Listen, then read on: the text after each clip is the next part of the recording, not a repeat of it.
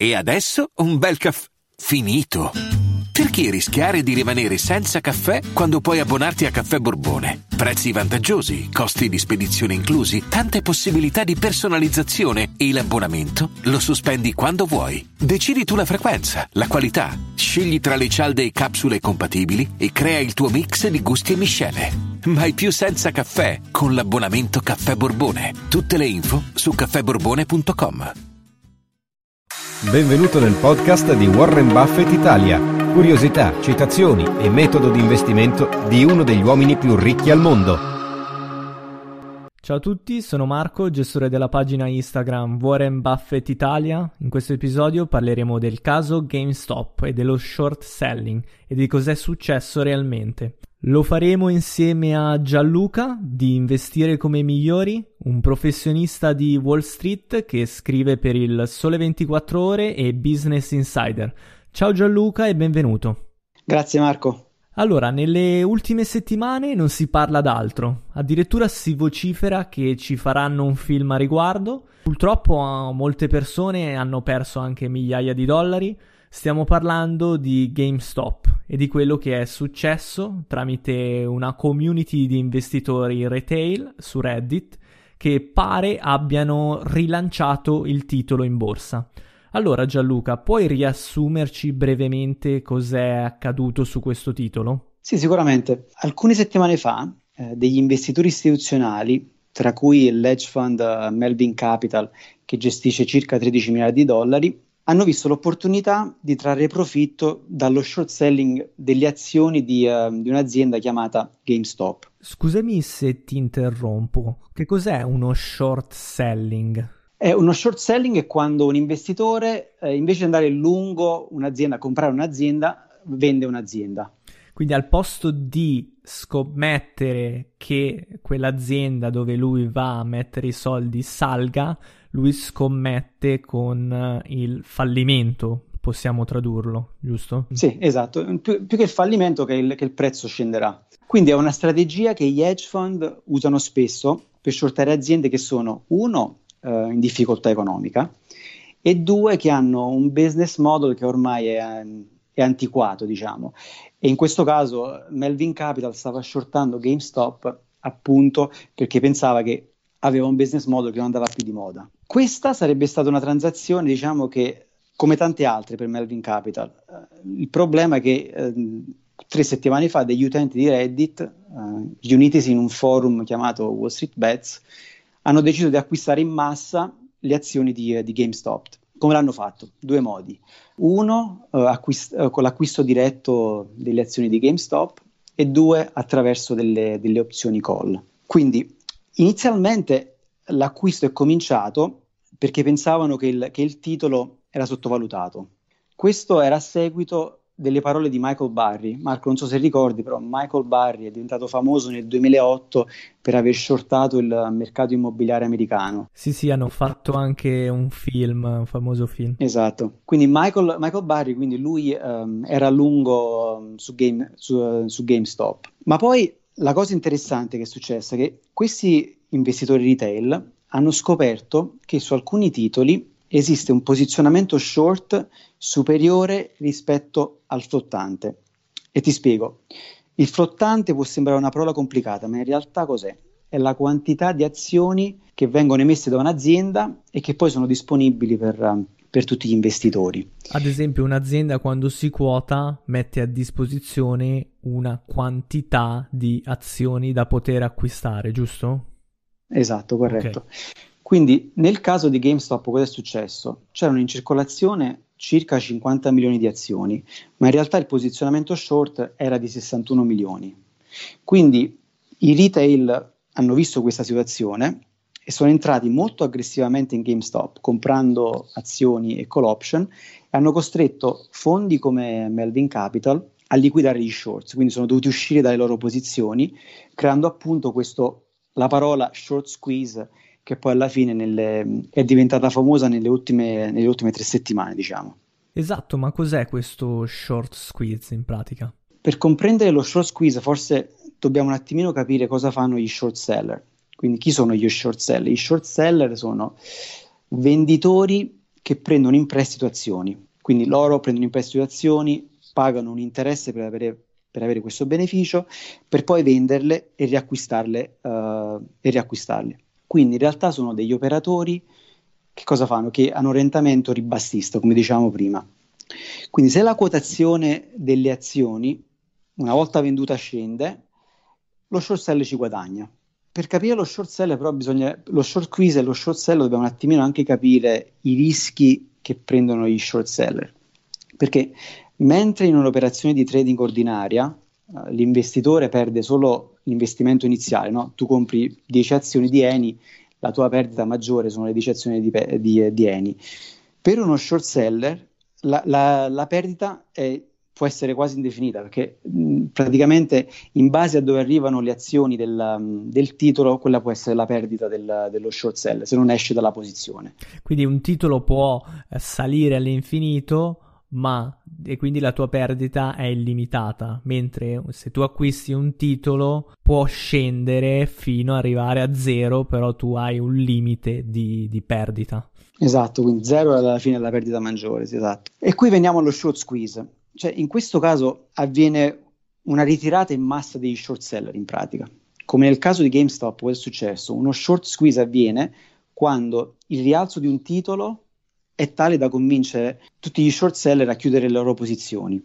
Quindi questa chiusura cosa porta? Porta a, un, a un'impennata del prezzo che scoraggia, che scoraggia ulteriormente gli altri, gli altri, short seller che poi eh, giustamente escono dalla, dalla posizione.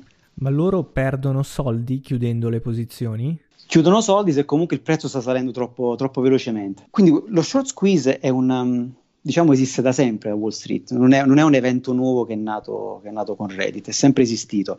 Il problema però è che nelle ultime settimane quello che abbiamo visto è che oltre allo short squeeze abbiamo visto anche un, um, il pump and dump. Non so se ne hai mai sentito parlare. no, questa mi è nuova. Quindi, letteralmente, cos'è il pump and dump? Tradotto vuol dire pompa e sgonfia. Quindi si tratta di un tipo di schema che in passato veniva usato mh, attraverso telefonate. Se ti ricordi, uh, Wall, uh, hanno fatto anche un, un, film di Leonardo DiCaprio con, um, che si chiamava The Wolf of Wall Street. Quindi lui con i suoi amici prendeva il telefono chiamava la nonna, il papà, che comunque i retail, per cercare di, di fargli acquistare queste, queste azioni. Quindi nella pratica si tratta di uno schema che consiste nel far lievitare in maniera molto veloce il prezzo di un'azione a bassa capitalizzazione.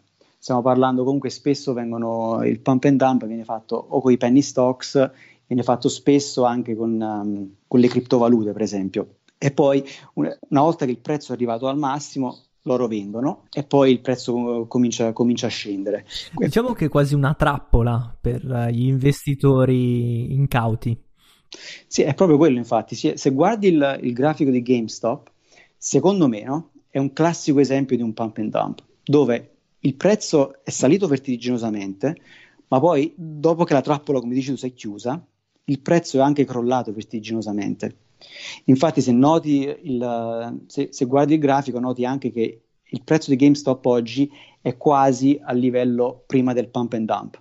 Ed ora per, per capire un attimino cosa è successo a GameStop, vorrei un attimino anche parlarti del, um, di come, funziona, come, funzionano i market maker, cioè come si eggiano, la, qual è il loro ruolo nel, nel, mercato, perché capendo il ruolo del, del market maker e come loro si devono eggiare, possiamo anche capire cosa è successo con, con GameStop. Eh, forse ti interrompo prima. Chi è un uh, market maker? Cioè, tu quando compri uh, un'azione, quando compri Eni, tu vai per esempio da Robinhood, il broker, e Robinhood poi va dal market maker. Il market maker cosa fa? Ti dà la liquidità, ti dà il prezzo. Quindi il market maker è molto importante perché alla fine è colui che ti fa fare l'execution del, del tuo trade. Il market maker ogni, ogni volta che offre un prodotto finanziario, bisogna capire che dalla parte sua si deve coprire. Si deve coprire nel, nel caso uh, il mercato gli vada contro. Per esempio, nel mercato delle opzioni, il dealer deve coprire quello che viene definito delta hedging.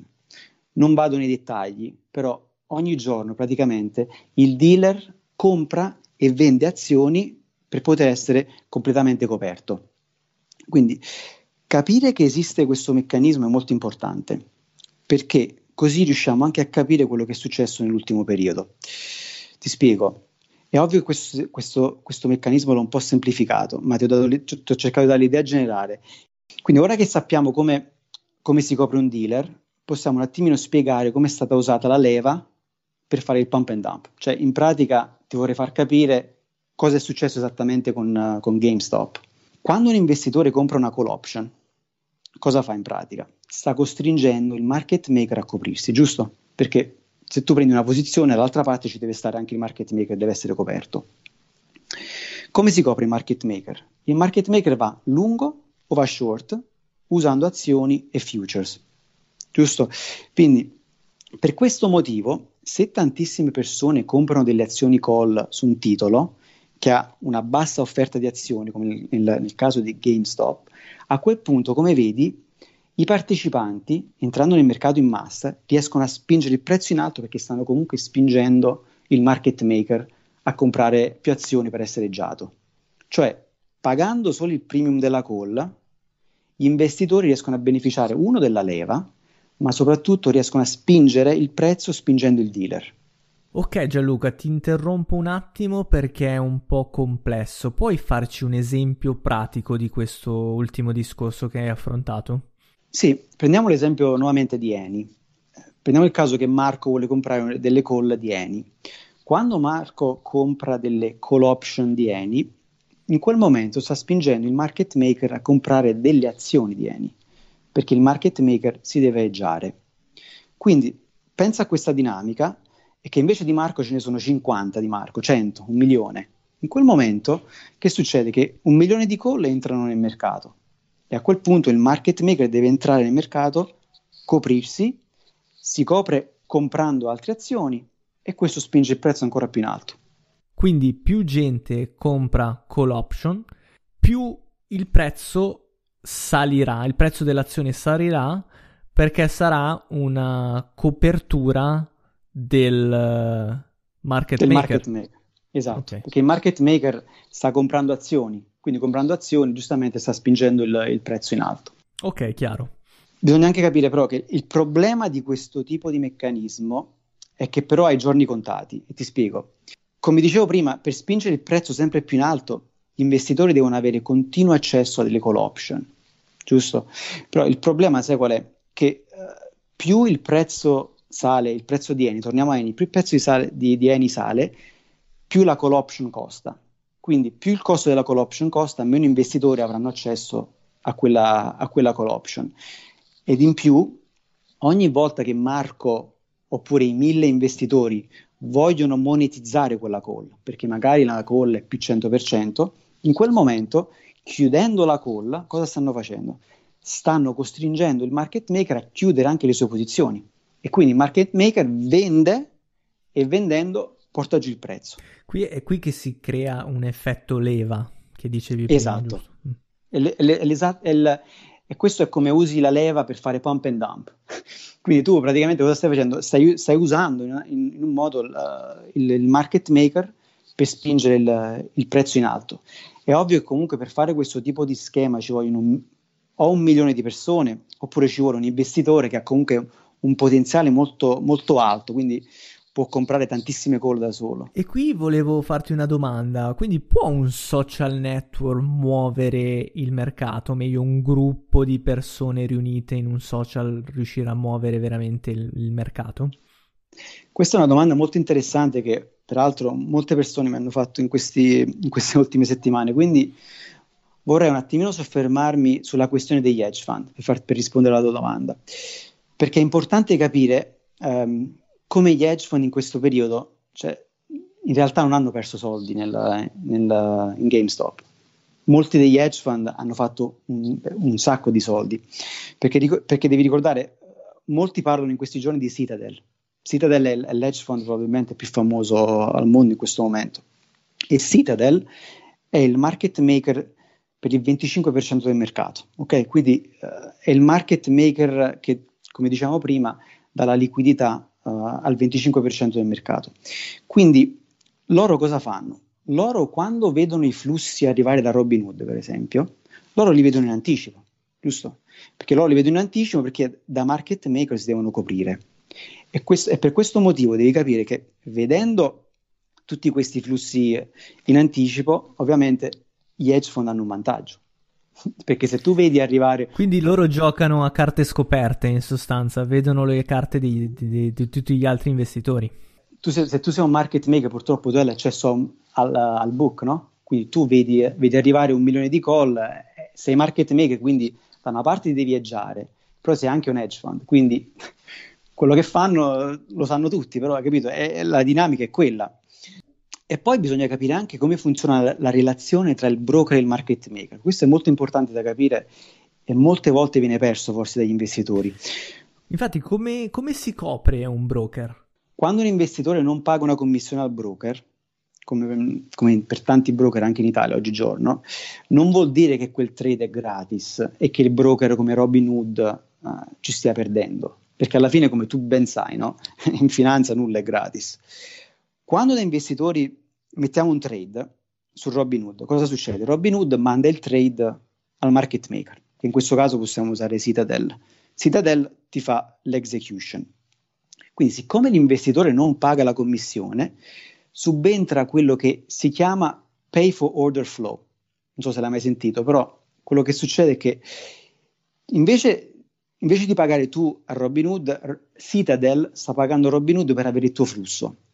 Quindi devi capire che questa situazione qui. Quindi tu sei un, sei un dato, in sostanza. Robinhood vende i tuoi dati, i tuoi, le tue posizioni. Ecco.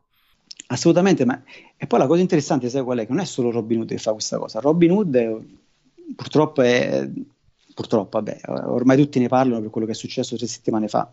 Però la, la situazione, quel pay for order flow che c'ha Citadel con Robinhood, Citadel ce l'ha con TD Ameritrade, Charles Schwab, Fidelity, praticamente quasi con tutti quei broker che ti danno zero commissioni, perché in qualche modo il broker deve monetizzare. Quindi loro cosa fa? Citadel si sta comprando, se vogliamo dirlo in gergo così, si sta comprando i tuoi dati. Quindi poi la lasciamo lì la questione, però devi capire che quando si dice che eh, i Wall Street Bets han, hanno mosso il mercato, eh, n- non è proprio così. Cioè, capito? Ci sono comunque e quindi chi è che ci ha guadagnato davvero da questa speculazione? gli hedge fund sicuramente. Cioè, un, un, fondo come Citadel, mm, cioè, Marco, questa è la, la, cosa, un fondo come Citadel non perde. Cioè, lo so che tutti, voi, tutti, vogliono che Citadel perde, perché ormai è, è talmente grosso. Però... Quindi la storia di Davide contro Golia è un po' una romanzata dei, dei, dei giornali, Ma delle sì. portate sì, giornalistiche. Che, sì, quello sì, sicuramente. Cioè, come tutte le cose, sai qual è il problema? Quando arrivano sui social eh, la, l'informazione viene sempre molto superficiale, quindi non si capisce mai esattamente cosa sta succedendo. È, è impossibile, non tutti possono, possono, comunque capire il mercato nel dettaglio, però generalmente sì, la storia di David e Golia ha fatto un pochino ridere, diciamo, da questo punto di vista, se pensi comunque come veramente la dinamica di mercato. E invece cos'è successo a Robin Hood? Hai prima citato che è successo qualcosa nelle, nelle settimane precedenti, vuoi spiegarci meglio quali sono state le dinamiche? Sì, quindi nella saga di, game, di GameStop, Robinhood si può dire che è stata un po' la piattaforma che, che ha innescato un po' il tutto, no? I retail usano qua in America, perché credo in, Italia non c'è ancora, però usano Robinhood perché è semplice e ha zero commissioni, quindi nessuno vuole pagare in pratica. Quindi in questa situazione, anche se sem- sembra un pochino impensabile, cioè un broker come Robinhood ha un risk management che gestisce appunto il rischio. Quindi cosa è successo? Robinhood purtroppo è stato costretto a vietare alcuni trade, a ridurre il livello di, re- di leva e a chiudere alcune posizioni dei, dei suoi clienti e questo giustamente ha mandato tutti, uh, come dicevi tu, si è creato comunque questa dinamica di eh, Davide contro Golia che comunque Robin Hood era stato spinto uh, da Citadel. Però cerchiamo un attimino di isolare questi eventi e capire uh, come un broker gestisce veramente il proprio rischio e perché in alcuni casi sono quasi costretti dai regolatori a prendere determinate decisioni. Quindi nel corso della mia carriera, a parte lavorare in banca e nelle trading house, ho anche lavorato per un, per un broker dealer istituzionale. Quindi durante lo short squeeze di, uh, di GME mi è stato abbastanza chiaro che comunque Robinhood a un certo punto av- avrebbe avuto problemi di liquidità. Da lì non si può scappare. Quindi cerchiamo un attimino di capire cosa è successo, perché è successo e quali sono i rischi che, che Robin Hood ha in situazioni volatili come quella di, tre settimane fa. Innanzitutto, Robin Hood, come qualsiasi broker, uh, ha un reputation risk, no? quindi il broker, il broker razionale cerca di evitare che la propria piattaforma sia usata in maniera speculativa, al punto poi da creare problemi sistemici nel mercato. Questo è abbastanza ovvio. Quindi cercano anche di evitare situazioni dove si crede che i propri user possono potenzialmente, potenzialmente, non sto dicendo quello che è successo, però potrebbero essere potenzialmente coinvolti in manipolazioni di mercato. Questa mi sembra una cosa normale. Ci, ci sono poi i rischi operativi, cioè i volumi di trading alti possono creare problemi di cassa, di cash. Quindi un broker come Robinhood ha l'obbligo di mantenere un minimo di cash requirement, si chiama, con la clearing house, prima che, la, che il trade sia eseguito. Le clearing house in italiano vengono chiamate casse di compensazione, in realtà cosa sono? Cioè, sono organismi che agiscono come mediatori uh, per assicurare la solvibilità dei, uh, dei, partecipanti nel mercato. Quindi non a caso uh, Robin Hood in quella settimana che stava succedendo GME è stata costretta a ricapitalizzarsi di un miliardo e in più ha dovuto chiedere 600 milioni uh, di linee di credito a, a Goldman Sachs e a, e a, JP Morgan. Quindi questi requisiti, questi dei, dei, cash requirements, queste cose qui comunque hanno costretto Robinhood a fare quello che ha fatto, sono, sono dei requisiti che vengono dalla D, uh, eh, DTC. DTC vuol dire Depository Trust and Clearing Corp, che gestisce comunque le clearing house, che durante periodi di volatilità cosa fa? Chiede più cash collateral al broker perché pensa che comunque nel mercato ci possono essere dei, dei problemi sistemici.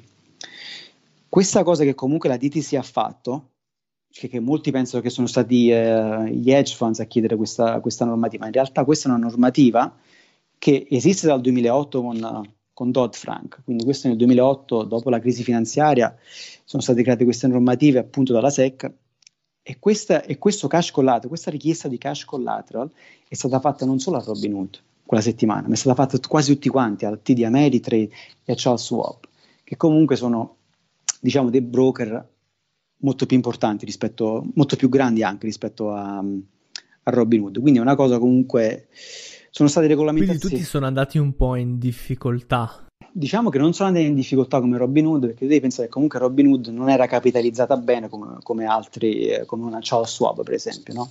Che Robinhood comunque, non dico che è una startup, però è, è molto più piccolo rispetto a un broker uh, più grande. Quindi quando tutti questi investitori sono arrivati aggressivamente no? a comprare call option, eh, Robinhood si è trovato in una situazione dove non poteva più postare collaterale all'exchange. E se non posti collaterale all'exchange eh, hai finito, cioè, capito? Non puoi più fare nulla. Quindi sono situazioni che purtroppo, situazioni di mercato che, che, hanno, che hanno costretto Robinhood a, a doversi ricapitalizzare. Quindi c'è poi un altro concetto importante da tenere in mente, che un broker ha il diritto di gestire il rischio degli investitori più vulnerabili. Che intendo qui? Un broker può, può limitare le transazioni di clienti che stanno usando troppa leva finanziaria. Magari tu ti ricordi, però nel, nel 2020 un, un, ventenne cliente di Robinhood si è suicidato perché aveva perso 730 mila dollari in una, in una naked option. Quindi questo ti fa pensare che Dopo una situazione del genere, il risk management e il compliance di Robinhood devono per forza trovare il modo di ridurre la leva e il rischio nel sistema, perché non vogliono più avere questo tipo di situazioni. E poi c'è un altro punto molto importante, questo forse è il più importante di tutti, che per un broker è molto importante restare lontano dalle inchieste normative dalla parte della SEC, che ricorda che Robinhood già a dicembre del 2020 aveva dovuto pagare 65 milioni. Quindi l'ultima cosa che Robin Hood voleva settima, tre settimane fa è avere problemi con la SEC. Quindi io non sto cercando di giustificare Robin Hood, di proteggere Robin Hood, perché anzi io credo che il loro modello, non, so, non sono mai stato un fan del modello di Robin Hood, però quello che è successo a Robin Hood uh, tre settimane fa è, un, è, in linea con le politiche di gestione di un broker. Di un diciamo broker. che ha fatto di tutto per mettere le mani avanti e tutelarsi. Si è dovuto, si è dovuto tutelare, cioè alla fine do- perché uno poteva, poteva, andare in bancarotta e due, cioè non aveva più, non poteva più a quei livelli supportare la crescita del, la crescita delle call option che stavano entrando, delle, delle, delle richieste che venivano, che venivano, dai clienti. Quindi, che poi ci sono state pressioni dagli hedge fund, questo adesso non lo possiamo sapere, perché purtroppo cioè, possiamo speculare, quello sì, però non possiamo saperlo. Quello che sappiamo è che però tutte le chiamate sono registrate. Quindi, eventualmente, cosa, cosa può succedere? Che la SEC può riguardare tutto quello che è successo, le chiamate, fare un'investigation. E due, nel, nel peggiore dei casi si va al congresso e poi Citadel e Robin Hood vanno davanti al congresso a, a, parlare di quello che è successo alla fine. L'unica cosa che sono sicuro al 100% è che comunque alla fine questa situazione mh, mm, cioè ne sentiremo parlare ancora in futuro. Cioè tu hai detto che ne faranno un film, probabile, però non è la fine, cioè quello che è successo solo, solo perché non c'è più volatilità. È un modello replicabile dal tuo punto di vista su anche un'altra stock? Guarda, Secondo me sì, cioè il pump and dump, specialmente sui penny stock, cioè una cosa abbastanza, è abbastanza classica, quindi, perché comunque eh, lo fanno spesso. È replicabile anche su, uh, sulle criptovalute, no? anche le più piccole. Non, non faccio nomi, però mh, su, sui social media stai vedendo comunque che ci sono alcune... Dogecoin. Hai capito? Quindi queste cose qua, vedi, alla, alla, fine è molto semplice. Se tu vedi i grafici di questo tipo di, uh, di, stock, di cripto, sono tutti uguali, cioè partono molto basso, salgono in una maniera ve- velocemente in pochi giorni e poi ricrollano velocemente. Quindi ti creano la trappola e poi alla fine uh, ti lasciano fuori. Quindi un modello replicabile lo è sempre stato alla fine. Bisogna stare attenti perché comunque non è, non è legale. Eh, quindi la SEC queste cose qua le guarda e se ti becca non è proprio un momento felice, diciamo.